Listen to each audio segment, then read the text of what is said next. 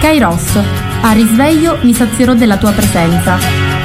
Formazione, cultura, attualità. Lancia in alto la tua vita come una moneta e lasciala volare più su.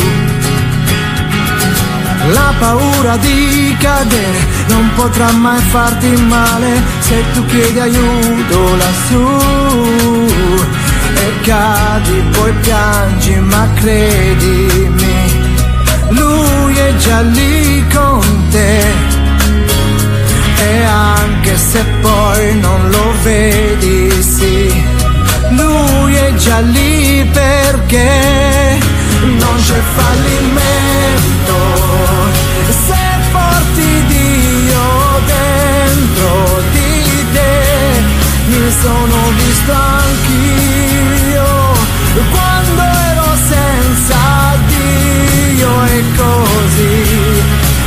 eccomi qua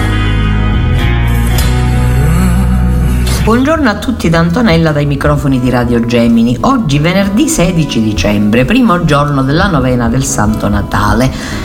Inizia la novena del Santo Natale e quindi ci prepariamo a questo momento importante nella vita di tutti noi cristiani. Un saluto affettuoso a tutti coloro che mi ascoltano, alle mie amiche, a chi sfaccenda, a chi viaggia, a chi mh, sul posto di lavoro può accendere la radio. Un saluto e un grazie sempre di cuore al mio direttore Francesco Lopresti. Io penso che sia un grande dono del Signore avere questa radio che ci permette anche di mh, far ascoltare la voce della parrocchia, tutto ciò che succede, anche a tutti coloro che magari hanno difficoltà ad uscire, ma attraverso la radio riescono a partecipare alle celebrazioni, hanno, hanno partecipato alle celebrazioni della novena dell'Immacolata, alle, alle celebrazioni per la festa di Santa Lucia e adesso anche da stasera alla bellissima novena di Natale che inizierà in Chiesa Madre, per quattro giorni sarà in Chiesa Madre e poi si sposterà alla Madonna di Fatima. Sarà un modo serio e concreto per prepararci a questa festa importantissima che viene alla nostra vita per grazia di Dio. E vi leggo per iniziare un bell'articolo di Tiziana Campisi apparso su Vatican New che parla dell'udienza del Papa di mercoledì scorso a cui io ho assistito perché mi collego e me la sento in diretta, è bellissima, è veramente emozionante ascoltare le parole del Papa. Dice così l'articolo, il Papa, vigiliamo sempre sul nostro cuore perché il male sappia vestirsi da angelo.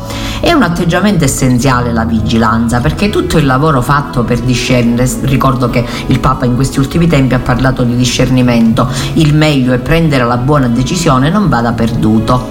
Francesco lo ha sottolineato nel consueto appuntamento del mercoledì con i fedeli all'udienza generale nell'aula Paolo VI. Per la sua dodicesima catechesi sul discernimento, il Papa sceglie il tema della vigilanza, affrontando, dopo aver parlato nelle scorse settimane di Sant'Ignazio di, l'esempio di Sant'Ignazio di Loyola, degli elementi del discernimento, che ricordo sono la preghiera, conoscere se stessi, il desiderio e il libro della vita, la desolazione, la consolazione e la vigilanza. Giunti alla conferma delle scelte fatte, c'è il rischio che il maligno possa rovinare tutto, facendoci tornare al punto di partenza, anzi, in una condizione ancora peggiore, spiega Francesco. È allora indispensabile essere vigilanti affinché il processo di discernimento vada a buon fine e rimanga. Nella sua predicazione Gesù insiste molto sul fatto che il buon discepolo è vigilante, non si addormenta, non si lascia prendere da eccessiva sicurezza quando le cose vanno bene, ma rimane attento e pronto a fare il proprio dovere. Il Papa evidenzia che questo è l'atteggiamento ordinario da tenere nella condotta di vita, in modo che le nostre buone scelte compiute a volte dopo un impegnativo discernimento possano proseguire in maniera perseverante e coerente e portare frutto. Vigilate per custodire il nostro cuore e capire cosa succede dentro. Se manca la vigilanza, c'è un pericolo di ordine spirituale di cui tener conto ed è l'insidia dello spirito cattivo che aspetta il momento in cui siamo troppo sicuri di noi stessi. Sono sicuro di me stesso, ho vinto, adesso sto bene. E invece è quel momento che lo spirito maligno aspetta, avverte Francesco capita che ci si distrae, non si è desti o si perde l'umiltà di custodire il proprio cuore e allora lo spirito cattivo può approfittarne vanificando le buone decisioni scaturite dal discernimento. Dobbiamo custodire sempre la nostra casa, il nostro cuore e non essere distratti a andare, perché qui è il problema. Quella condizione interiore paragonabile a una casa bella, elegante, ordinata e pulita, la casa del cuore, dopo un buon discernimento può essere danneggiata se non la si custodisce, se per paura di rovinarla si finisce con non accogliere più nessuno, non invitare i poveri, senza tetto, quelli che disturbano. Una cosa è certa, qui c'è di mezzo il cattivo orgoglio, la presunzione di essere giusti, di essere bravi, di essere a posto. Tante volte sentiamo uno, sì, io ero cattiva prima, mi sono convertito e adesso Ora la casa è in ordine, grazie a Dio, e stai tranquillo per questo. Quando confidiamo troppo in noi stessi e non nella grazia di Dio, allora il maligno trova la porta aperta. Allora organizza la spedizione e prende possesso di quella casa. Ci sono i demoni educati, precisa il pontefice, quelli che entrano nel cuore senza che il padrone se ne accorga. Entrano senza che tu te ne accorga, bussano alla porta, sono cortesi, no, va bene, vai, vai, entra. E poi alla fine comandano loro nella tua anima. State attenti a questi diavoletti, a questi demoni. Il diavolo è educato, quando fa finta di essere un gran signore, no? Perché entra con la nostra per uscirne con la sua. Custodire la casa da questo inganno dei demoni educati e la mondanità spirituale va per questa strada sempre. La mancanza di vigilanza ad porta ad essere vinti nelle battaglie, precisa Francesco. Tante volte forse il Signore ha dato tante grazie, ma non siamo capaci di perseverare in questa grazia e perdiamo tutto perché ci manca la vigilanza. Non abbiamo custodito le porte e poi siamo stati ingannati da qualcuno che viene educato e si mette dentro e ciao. Il diavolo ha queste cose. L'invito del Papa è a ripensare ciascuno alla propria storia personale, perché non basta fare un buon discernimento e compiere una buona scelta, bisogna rimanere vigilanti, custodire questa grazia che Dio ci ha dato, ma vigilare. Perché tu puoi dirmi, ma quando io vedo qualche disordine me ne accorgo subito che è il diavolo, che è una tentazione. Sì, ma questa volta viene travestito da angelo. Il demonio sa travestirsi da angelo, entra con parole cortesi e ti convince alla fine è la cosa peggiore dell'inizio. Bisogna rimanere vigilanti, vigilare il cuore. Se io domandassi oggi ad ognuno di noi, anche a me stesso, cosa sta succedendo nel tuo cuore, forse non sapremo dire tutto, diremo una o due cose, ma non tutto. Conclusione della sua catechesi, Francesco esorta ancora a vigilare il cuore, perché la vigilanza è segno di saggezza e soprattutto segno di umiltà, che è la via maestra della vita cristiana. E dopo aver rivolto i suoi saluti ai pellegrini presenti all'udienza, il Papa, indirizzando il suo pensiero ai tanti italiani presenti, ricorda la giornata nazionale del servizio civile ed evidenzia l'importanza del volontariato. Infine il Papa esorta un Natale più umile, risparmiando per aiutare concretamente il popolo ucraino che sta soffrendo a causa della guerra. Ecco, sinceramente mi è sembrato un invito molto importante proprio. Un Natale all'insegno della sobrietà, scrive Salvatore Cernunzio sempre su, Avvenir, su Vatican News, scusate un Natale all'insegna della sobrietà e dell'umiltà, mantenendo lo spirito della festa e la tradizione dei regali, ma con il cuore e lo sguardo alla popolazione ucraina, quest'anno al buio, al freddo, a combattere con la fame e l'assenza di cure mediche.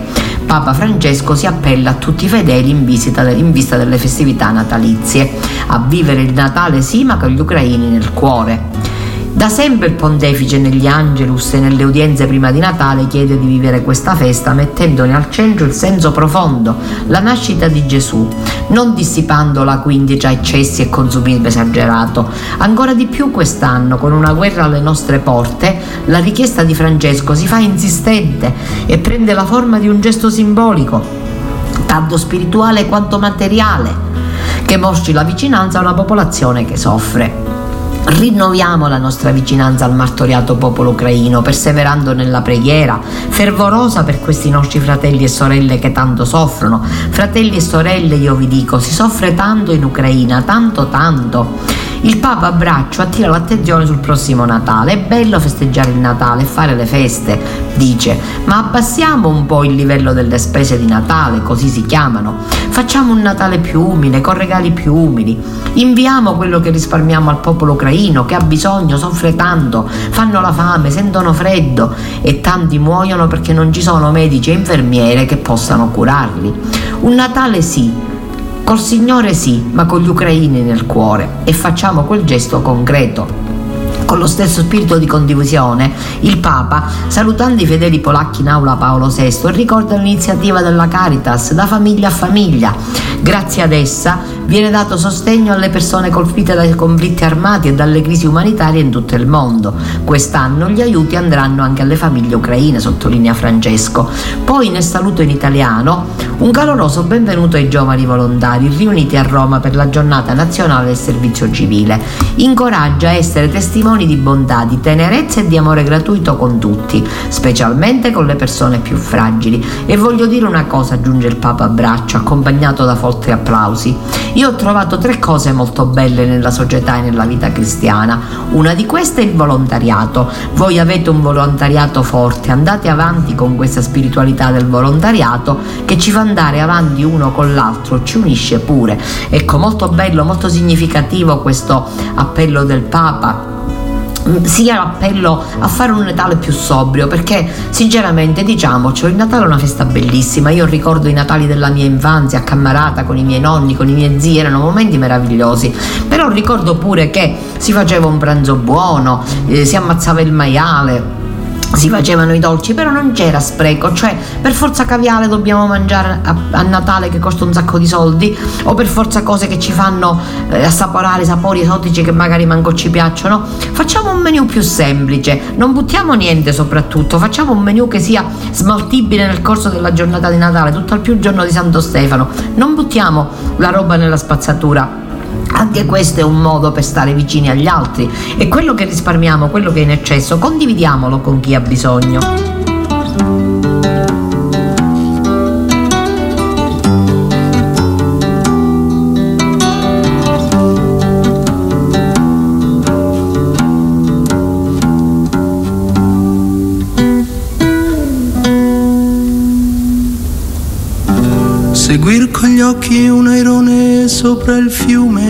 Poi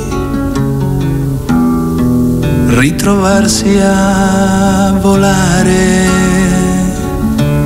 e sdraiarsi felice sopra l'erba ad ascoltare un sottile dispiacere. E di notte passare con lo sguardo la collina per scoprire dove il sole va a dormire. Domandarsi perché quando cade la tristezza in fondo al cuore, come la neve non fa rumore. E guidare un pazzo affari spenti nella notte per vedere se poi è tanto difficile morire.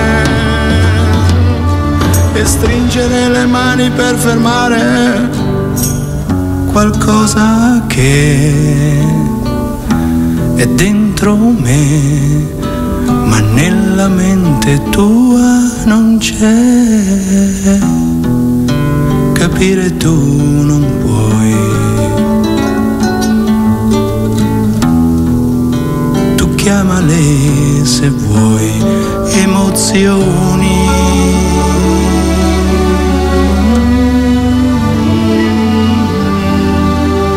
Tu chiamale se vuoi emozioni.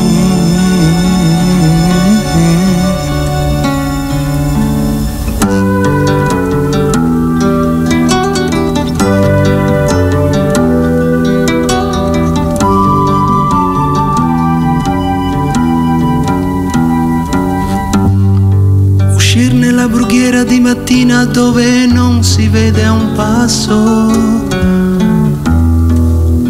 per ritrovare se stesso. Parlar del più e del meno con un pescatore per ore ed ore per non sentir che dentro qualcosa muore.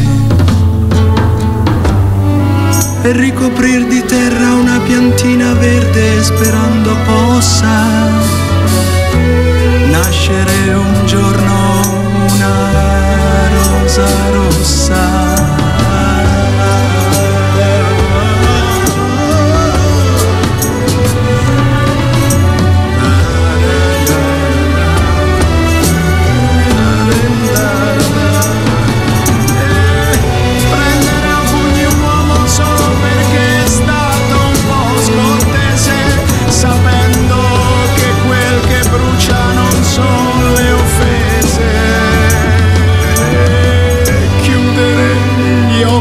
rossa. fermare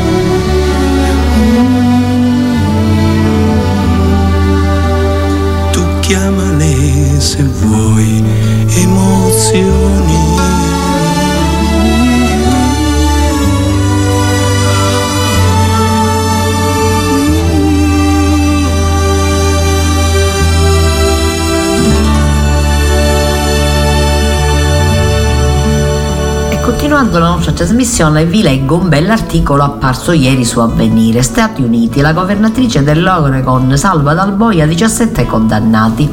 La democratica Kate Brown ha svuotato e chiuso il braccio della morte, commutando le sentenze in ergastolo. Rispetto il dolore delle vittime, ha detto, ma la pena di morte è immorale. La governatrice dell'Oregon, nell'articolo apparso su Avvenire di affirma di Elena Molinari da New York, la governatrice dell'Oregon Kate Brown ha chiuso il braccio della morte statale. Brown, che a fine anno lascerà il posto dopo due mandati, ha commutato in ergastolo senza possibilità di sconti la pena di condanna a morte di 17 prigionieri detenuti nel braccio della morte delle carceri statali. La pena di morte è immorale, ha detto la governatrice democratica, che ha anche ordinato che la Camera della Morte statale sia smantellata. Si tratta del settimo governatore degli Stati Uniti che negli ultimi 50 anni ha commutato le condanne a morte in uno Stato. Da quando sono entrata in carica nel 2015, ha spiegato ancora la Brown, ho continuato a implementare la moratoria delle esecuzioni nell'Oregon, perché la pena di morte è sia disfunzionale che immorale. Oggi sto commutando le condanne a morte in modo che nessuno debba più rischiare l'esecuzione in questo Stato.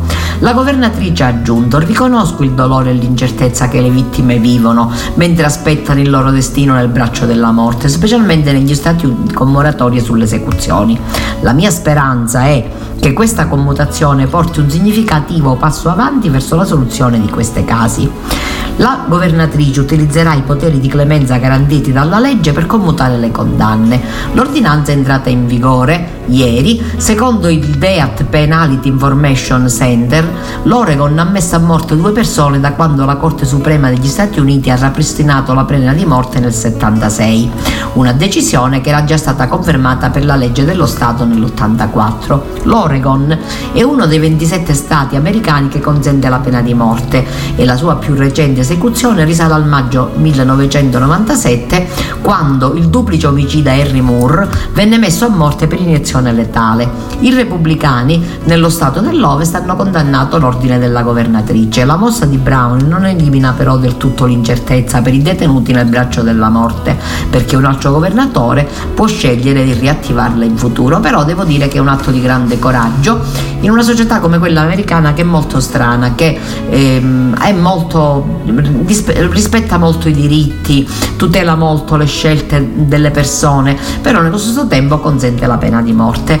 E dall'America ci arriva anche, come sappiamo, la pena di morte è immorale completamente perché la vita è di Dio, lui la dà e lui la toglie ci arriva anche un'altra bella notizia che vi voglio leggere, la svolta storica sulla fusione nucleare. Ecco i prossimi passi, è una notizia scientifica, magari un po' difficile da capire, però è molto importante. I ricercatori americani hanno annunciato una svolta storica nella fusione nucleare controllata che promette la, la produzione di energia pulita e meno costosa, quindi ci interessa. Si tratta di una pietra miliare scientifica, ha detto la segretaria dell'energia USA Jennifer Graholm. È solo l'inizio, ha aggiunto in conferenza stampa. Il Dipartimento dell'Energia ha così confermato quanto anticipato dai media americani. Per la prima volta nella storia gli scienziati del Lawrence Livermore National Laboratory in California hanno prodotto dalla fusione una quantità di energia superiore a quella che viene consumata durante il processo con un concetto noto come net energy gain, guadagno netto di energia. Si tratta di una delle più impressionanti imprese scientifiche del XXI secolo, ha esultato Graum, spiegando che i ricercatori hanno lavorato su questo per decenni. Questo rafforza la nostra sicurezza nazionale e la fusione ci permette di replicare delle condizioni presenti solo nelle stelle e nel Sole, ha la, aggiunto la ministra. Questa pietra miliare ci porta significativamente più vicini alla possibilità di un'energia di fusione a zero emissioni di carbonio per alimentare la nostra società, ha concluso concluso. A luna di notte del 5 dicembre i ricercatori del National Ignition Facility in California, concentrando 2,05 megajoule di luce laser su una minuscola capsula di combustibile per fusione, hanno innescato un'esplosione che ha prodotto 3,15 megajoule di energia, l'equivalente di circa 3 candelotti di dinamite. Si tratta di un passo in avanti importante perché fino ad oggi gli esperimenti non erano mai andati in positivo. Un risultato che non sorprende perché andando indietro nel tempo e scorrendo i risultati ottenuti in passato, il livello di energia ottenuto durante un processo di reazione di fusione controllata è stato sempre in crescita. I dati di oggi sarebbero in linea con l'evoluzione delle tecnologie e ci avvicinano ad una nuova fase dello sviluppo di un ipotetico reattore. Il guadagno è quasi 1,5, ha spiegato Stefano Zeni, fisico della Sapienza di Roma, che ha lavorato anche con alcuni dei gruppi coinvolti in questi esperimenti. E per un reattore c'è bisogno di 50 o 100, ma è 30 volte superiore di quello che si otteneva due anni fa e più del doppio del migliore esperimento precedente. Quello che conta veramente è che si è dimostrato che il plasma ignisce, cioè si autoriscalda. Una volta accese le reazioni, il calore delle reazioni riscalda ulteriormente il plasma, ovvero il plasma che inizia a reagire funziona come un fiammifero che accende il resto del plasma e questo è un risultato storico. Le strade per arrivare a questo obiettivo sono due, c'è la via europea ma c'è anche quella cinese e giapponese che punta sul convenimento magnetico del plasma e quella americana che invece usa i raggi laser per comprimere i numeri atonici e farli fondere tra di loro. A differenza della via europea della fusione, che si basa sul confinamento magnetico del plasma, i ricercatori hanno utilizzato il confinamento laser. Mi rendo conto che questa notizia può anche non interessare, può anche sembrare qualcosa di strano, di difficile, qualcosa che non si capisce, qualcosa di astruso per noi, però è molto importante perché stiamo vivendo una crisi energetica, non ce lo possiamo nascondere. Stiamo vivendo un periodo difficile in cui le bollette sono aumentate in maniera incredibile, le guerre ci stanno penalizzando, ci sono anche delle speculazioni economiche, questo nessuno se lo nega, però bisogna anche comprendere che ci sono degli studi, c'è un'attività, c'è chi in America, in Giappone, anche in Italia si adopera affinché possano andare avanti queste ricerche verso un'energia che sia più pulita e quindi che non comprometta l'ambiente e di questo ci dobbiamo molto preoccupare, ma che sia anche gestibile e usufruibile da parte di tutti. E detto questo vi leggo il commento di Hermes Rong molto bello al Vangelo di domenica, quarta domenica di Avvento. Così fu generato Gesù Cristo, scrive Hermes Ronghi, ma lo trae dal Vangelo. Sua madre Maria, essendo promessa sposa di Giuseppe, prima che andassero a vivere insieme, si trovò incinta per opera dello Spirito Santo. Giuseppe, suo sposo, poiché era uomo giusto e non voleva accusarla pubblicamente, pensò di ripudiarla in segreto, però, mentre stava considerando queste cose, ecco gli apparve in sogno un angelo del Signore. Tra i testimoni che ci accompagnano al Natale appare Giuseppe, manico all'osa e cuore sognante, il mite che parla amando. Dopo l'ultimo profeta dubbioso, Giovanni Battista di domenica scorsa, ora un altro credente, un giusto anche lui dubbioso e imperfetto, l'ultimo patriarca di una storia mai semplice e lineare. Giuseppe non parla mai, silenzioso e coraggioso, concreto e sognatore. Le sorti del mondo sono affidate ai suoi sogni. E lì sono al sicuro, perché l'uomo giusto ha gli stessi sogni di Dio, la sua casa è pronta, il matrimonio è già contratto, la ragazza abita i suoi pensieri, Tutto racconta una storia d'amore vero con Maria. Improvvisamente succede, Maria si trovò incinta e Giuseppe pensò di ripudiarla in segreto insieme a quel figlio non suo. L'uomo tradito cerca comunque un modo per salvare la sua ragazza che rischia la vita come adultera. Il giusto ingannato non cerca ritorsioni contro di lei, vuole proteggerla perché così fa chi ama, ripudiarla. Ma Giuseppe è insoddisfatto della decisione presa, si dibatte dentro un conflitto emotivo e spirituale, da un lato l'obbligo di denuncia e dall'altro la protezione della donna amata. A metà strada tra l'amore per la legge di Mosè, toglierai di mezzo a te il peccatore l'amore per la ragazza di Nazareth, e accade un secondo imprevisto, bello e sorprendente. Giuseppe ha un sogno di, in cui il volto di Maria si mescola a quello degli angeli. Prima decide, poi arriva da Dio un sogno, arriva solo dopo, senza esimerlo dalla fatica e dalla libertà. Non temere di prendere con te Maria. Tu vuoi già prenderla con te, solo che hai paura. Non temere di amarla. Giuseppe, chi ama non sbaglia.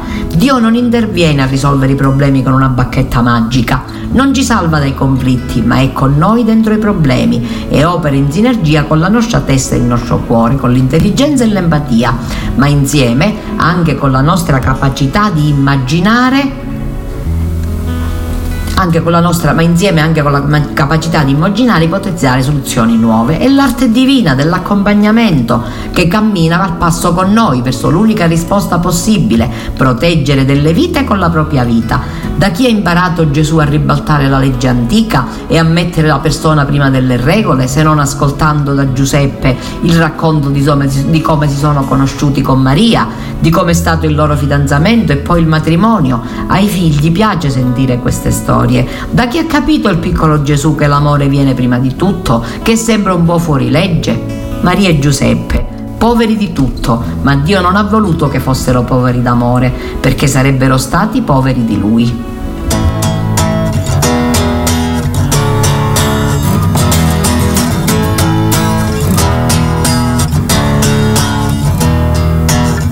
Le bionde trecce, gli occhi azzurri e poi le tue calzette rosse e l'innocenza sulle gote tue, due arance ancor più rosse. E la cantina buia dove noi respiravamo piano e le tue corse, l'eco dei tuoi no stai facendo paura. Dove sei stata, cosa hai fatto mai? Una donna, donna, dimmi cosa vuol dire sono una donna ormai? Ma quante braccia ti hanno stretto, tu lo sai, per diventare quel che sei, che importa tanto, tu non me lo dirai. Purtroppo, ma ti ricordi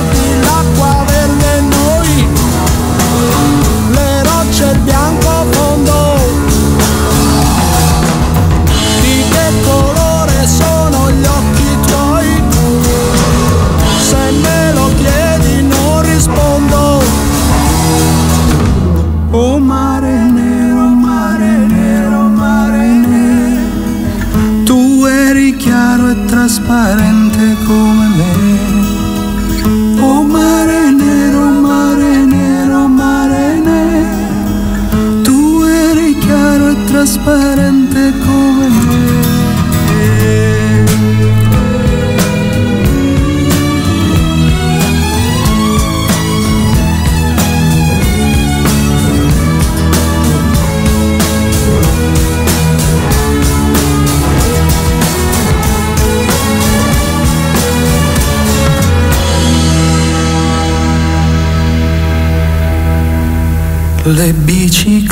abbandonate sopra il prato e poi noi due distesi all'ombra.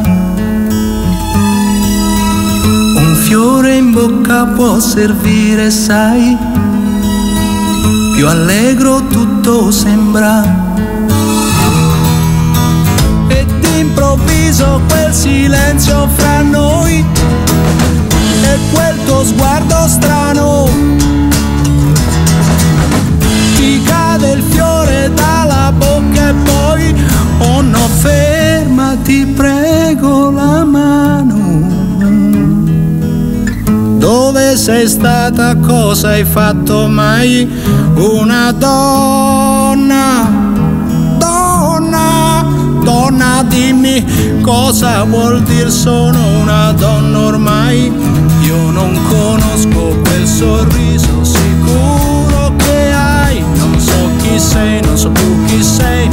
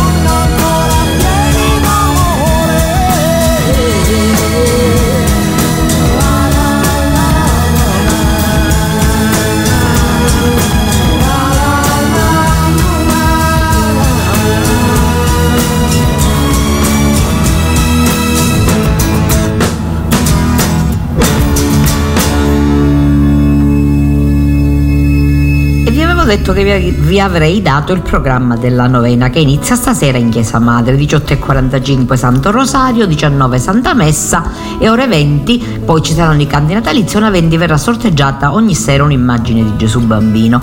Questa novena si svolgerà fino al giorno mh, 20 in Matrice e poi alla Madonna di Fasi, alla Madonna di Fatima. È un momento molto importante, io invito tutti a partecipare, chiaramente ci sarà il collegamento con la radio, ma chi può è bene che venga. La novena di Natale è molto importante, così come è importante il Natale, che non è la festa del panettone, del pandoro, dei regali, delle cene, di rappresentanza, è la festa nella quale tutta la cristianità celebra un evento importantissimo, la nascita del figlio di Dio che si è fatto uomo per noi, nascendo dal seno della Vergine Maria, per salvarci, per riportarci a nuova vita, per liberarci dal terribile peccato che la mancanza di Adamo ed Eva, per invidia del demonio, aveva impresso alla nostra natura umana.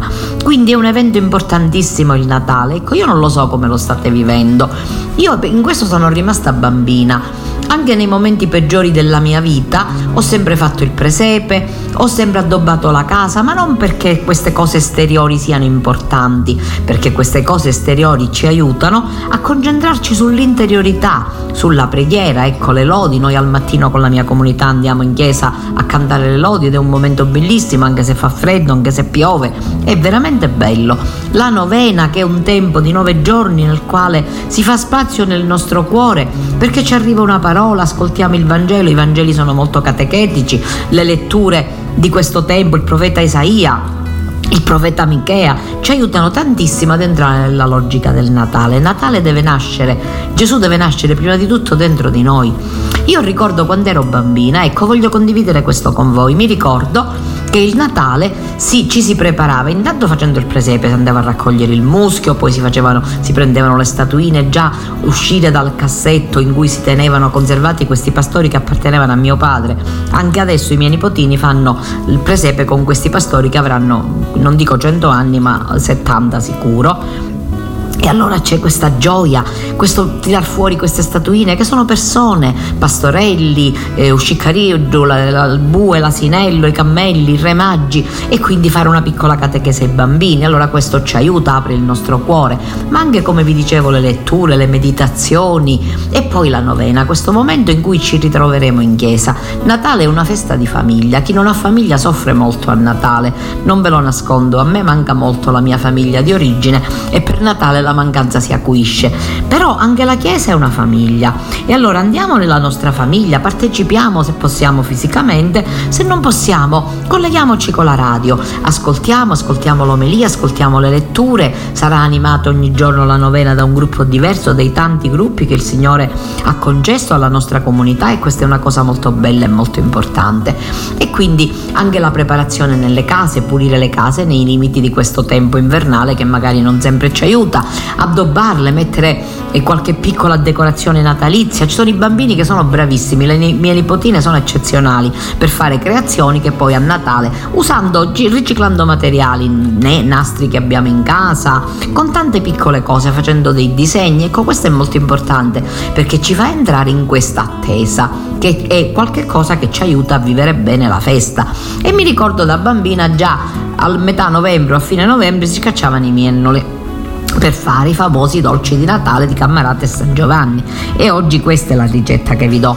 Nella mia famiglia si usava preparare i dolci nella settimana dal 19 in poi. So che in molte famiglie invece è questa la settimana nella quale si preparano i dolci. Allora, prima di tutto dobbiamo preparare le mandorle perché si prenderanno delle mandorle che vanno schiacciate, poi vanno messe a bagno in acqua bollente. Attenzione, non devono cuocere, devono semplicemente ammorbidire la buccia e poi spellarle accuratamente disporle in un gesto con un bel canovaccio e farle asciugare bene, ma molto bene, perché se non si asciugano bene poi rischiano di non venire, eh, di non risultare buone. La dose all'incirca è di un chilo di man- mezzo chilo di mandorle per ogni chilo di farina. A questo mezzo chilo di mandorle una volta pelate dovete asciutte, dovete poi eh, passarle attraverso, io le passo con una macchina antica, quella di metallo che abbiamo in molte case, però anche col mixer, purché sia una molitura grossa, non deve essere polvere, manco farina, deve essere piuttosto grossa la mandorla.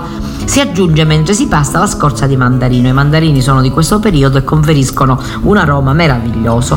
Dopodiché si cuoce un bicchiere di acqua e eh, all'incirca 700-600 g di zucchero per ogni chilo di mandorle, si fa cuocere bene fino a quando non si stacca dalla pentola, si fa raffreddare accuratamente questo composto, quando è ben freddo si unisce zuccata e cioccolata. I fichi vengono passati, quando si triturano i fichi che sono stati asciugati si aggiunge chiodi di garofano, mandorle tostate, un po' di cioccolato, in modo da dare consistenza a questo ripieno.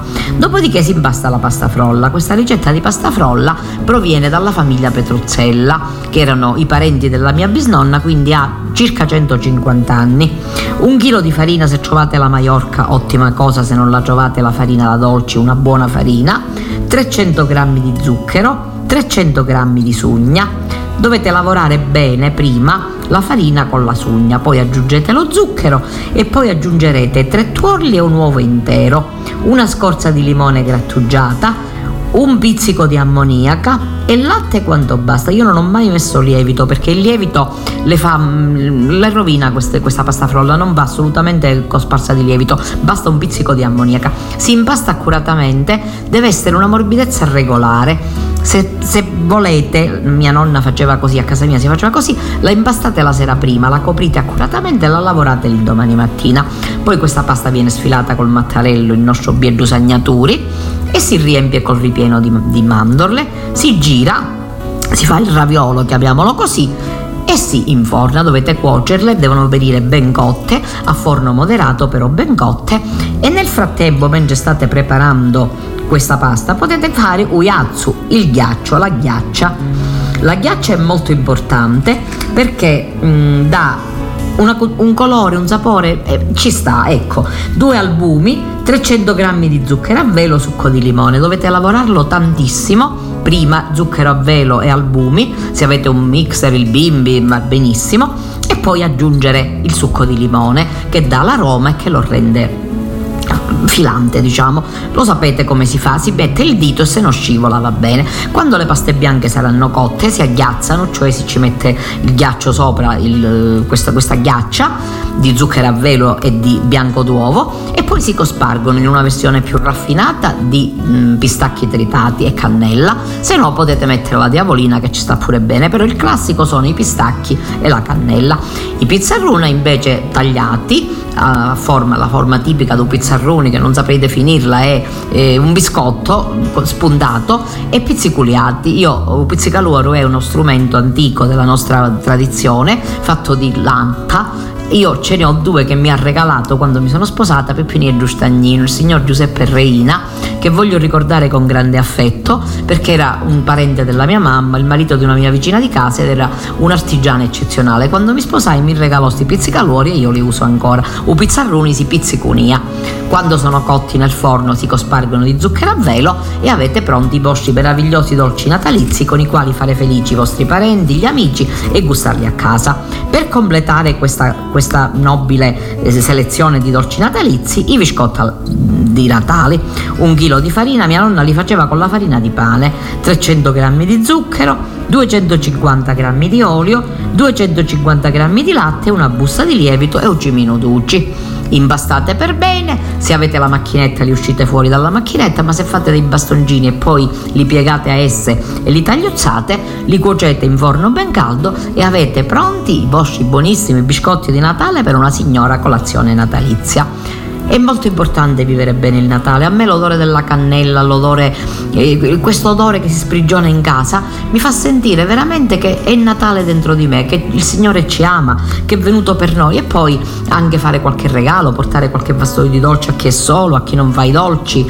alle persone che magari eh, non conoscono queste usanze. Ce ne sono, sono, c'è di tutto nel nostro territorio.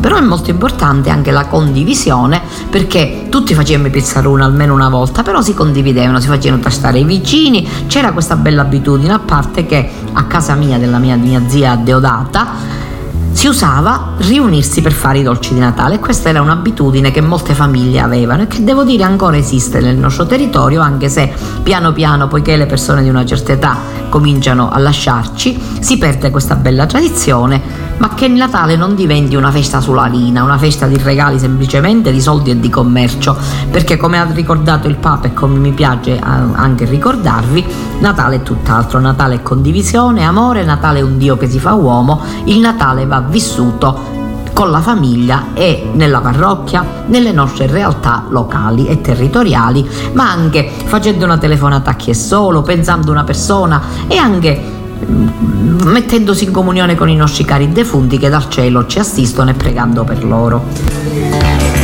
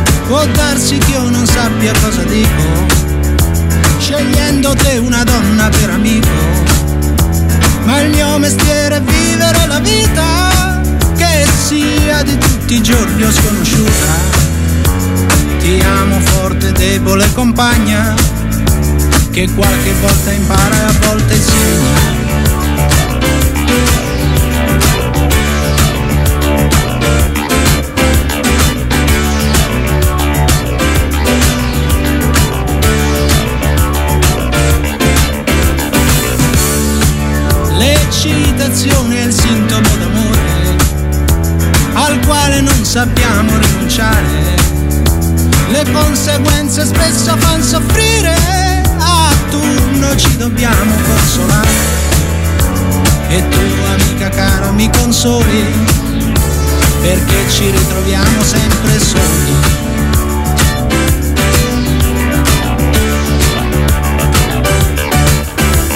Ti sei innamorata di chi troppo docile non lo so divento antipatico, ma è sempre meglio che ipocrita, d'accordo fa come vuoi, i miei consigli mai. Mi arrendo, fa come vuoi. Ci ritroviamo come al solito poi. Ma che disastro io mi maledico. Ho scelto te una donna per amico.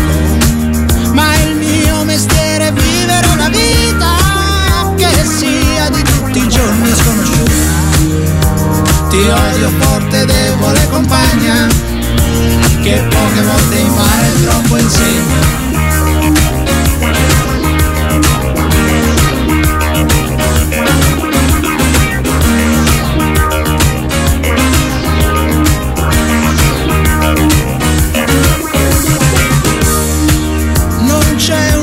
Ancora che non si buca. Il mastice sei tu, mia vecchia amica. Pezza sono io, ma che vergogna! Che importa, tocca a te, avanti sogna. Ti amo forte, debole compagna, che qualche volta impara e a volte insegna.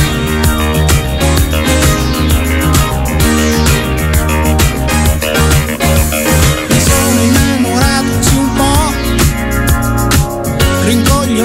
non dico no, per te sono tutte un po' squallide, la gelosia non è lecita, quello che voglio lo sai,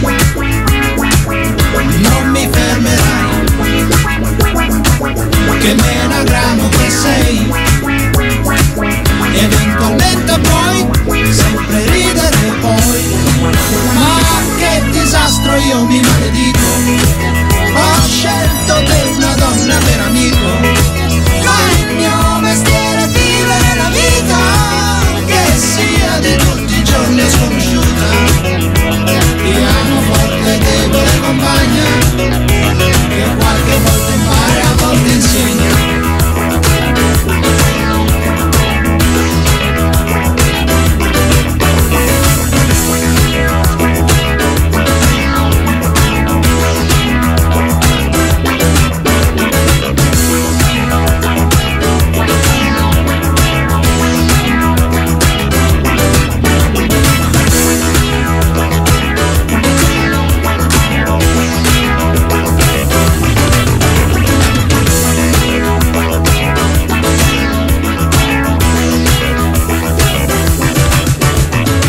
prima di salutarvi voglio raccontarvi ciò che ho vissuto ieri, perché ieri pomeriggio 15 dicembre mi sono recata a Piazza Armerina per la commemorazione del mio defunto zio vescovo Monsignor Antonino Catarella. È stato un evento molto bello e molto emozionante per me che ritornavo a Piazza Armerina così come facevo spesso da bambina quando c'era lo zio. Prima siamo stati presso il Museo Diocesano, dove alla presenza del vescovo di Piazza Armerina, Monsignor Gisana, di padre Buscemi e di Monsignor, eh, di Monsignor Zagarella e del professore Incalcaterra c'è stata una bellissima conferenza nella quale è stata delineata la figura dello zio. Il professore Buscemi ha curato la parte storica, il, professore, il Monsignor Zagarella ha dato la sua esperienza e testimonianza di persona che era stata ordinata dallo zio e che aveva vissuto per quattro anni, gli ultimi quattro anni della sua vita, accanto allo zio, addirittura arrivando a Cammarata il giorno della sua morte per una strana coincidenza, se così la si può chiamare, e aiutando persino a vestirlo delle, vestire le sue spoglie mortali. E poi c'è stato un bellissimo video nel quale abbiamo riascoltato la sua voce e mi sono emozionata tantissimo. Quindi ci siamo recati nella cattedrale di Piazza Armerina dove lo zio è sepolto. C'è stata una celebrazione coristica presieduta da Monsignor Rosario Gisana, concelebrata da vari sacerdoti, tra cui il nostro carissimo Andrea Giarratana che trovandosi a Genova, eh, a Genova, scusatemi, nostro paesano Andrea, ha letto dell'invito ed è venuto e quindi ci ha, fatto pure la, ci ha dato la gioia pure di essere presente. E nell'omelia il vescovo ha tratteggiato la figura dello zio, questo pastore magari ieratico, magari un po' severo, però in realtà con un grande cuore, disponibile sempre a servire il suo popolo, innamorato di Piazza Armerina al punto tale da andare a fare andare in ospedale quando durante la guerra ci fu un assalto alla polveriera con numerosissimi feriti o quando si recò a Priolo nel 1943 a trovare i detenuti prigionieri politici portando loro notizie notizie delle famiglie riportando alle famiglie notizie o quando nel 1970 decise per amore alla diocesi di ritirarsi dal suo incarico e cedere le armi facendo sì che ci fossero altri a dirigere la diocesi di Piazza Armerina. È stato un evento molto bello, per me molto emozionante come vi dicevo perché poi alla fine abbiamo fatto l'omaggio floreale, abbiamo mm, reso omaggio appunto allo zio recitando la preghiera dell'eterno riposo affidandolo all'amore e alla misericordia di Dio e affiando la diocesi di Piazza Armerina che lui tanto aveva a cuore anche all'intercessione dello zio. Devo dire veramente che è stato un momento molto edificante, che ringrazio il Signore che mi ha permesso di vivere questa bella esperienza e che il ricordo dello zio è ancora vivo. A Piazza Armerina ci sono state parecchie testimonianze che sono state riportate logicamente dai sacerdoti più anziani, dalle persone che lo hanno conosciuto. È stato un umile servitore di Madre Chiesa, però con un cuore grande e con tantissima disponibilità a spendersi proprio per il bene dei fratelli. E detto questo, io vi voglio salutare augurandovi di vivere bene questi ultimi giorni dell'avvento, augurandovi di vivere bene questo fine settimana. Abbiamo questa quarta domenica di avvento, possiamo accendere la quarta candela e ci prepariamo all'imminenza del Signore. Ecco, Gesù viene, viene a salvarci, viene dal cielo, viene a ridarci la dignità di figli di Dio. E detto questo, vi auguro buon proseguimento di giornata, buon fine settimana, un saluto a tutti, una risentirci a presto da Antonella dai microfoni di Radio Gemini. Kairos, a risveglio mi sazierò della tua presenza. Formazione, cultura, attualità. Lancia in alto la tua vita come una moneta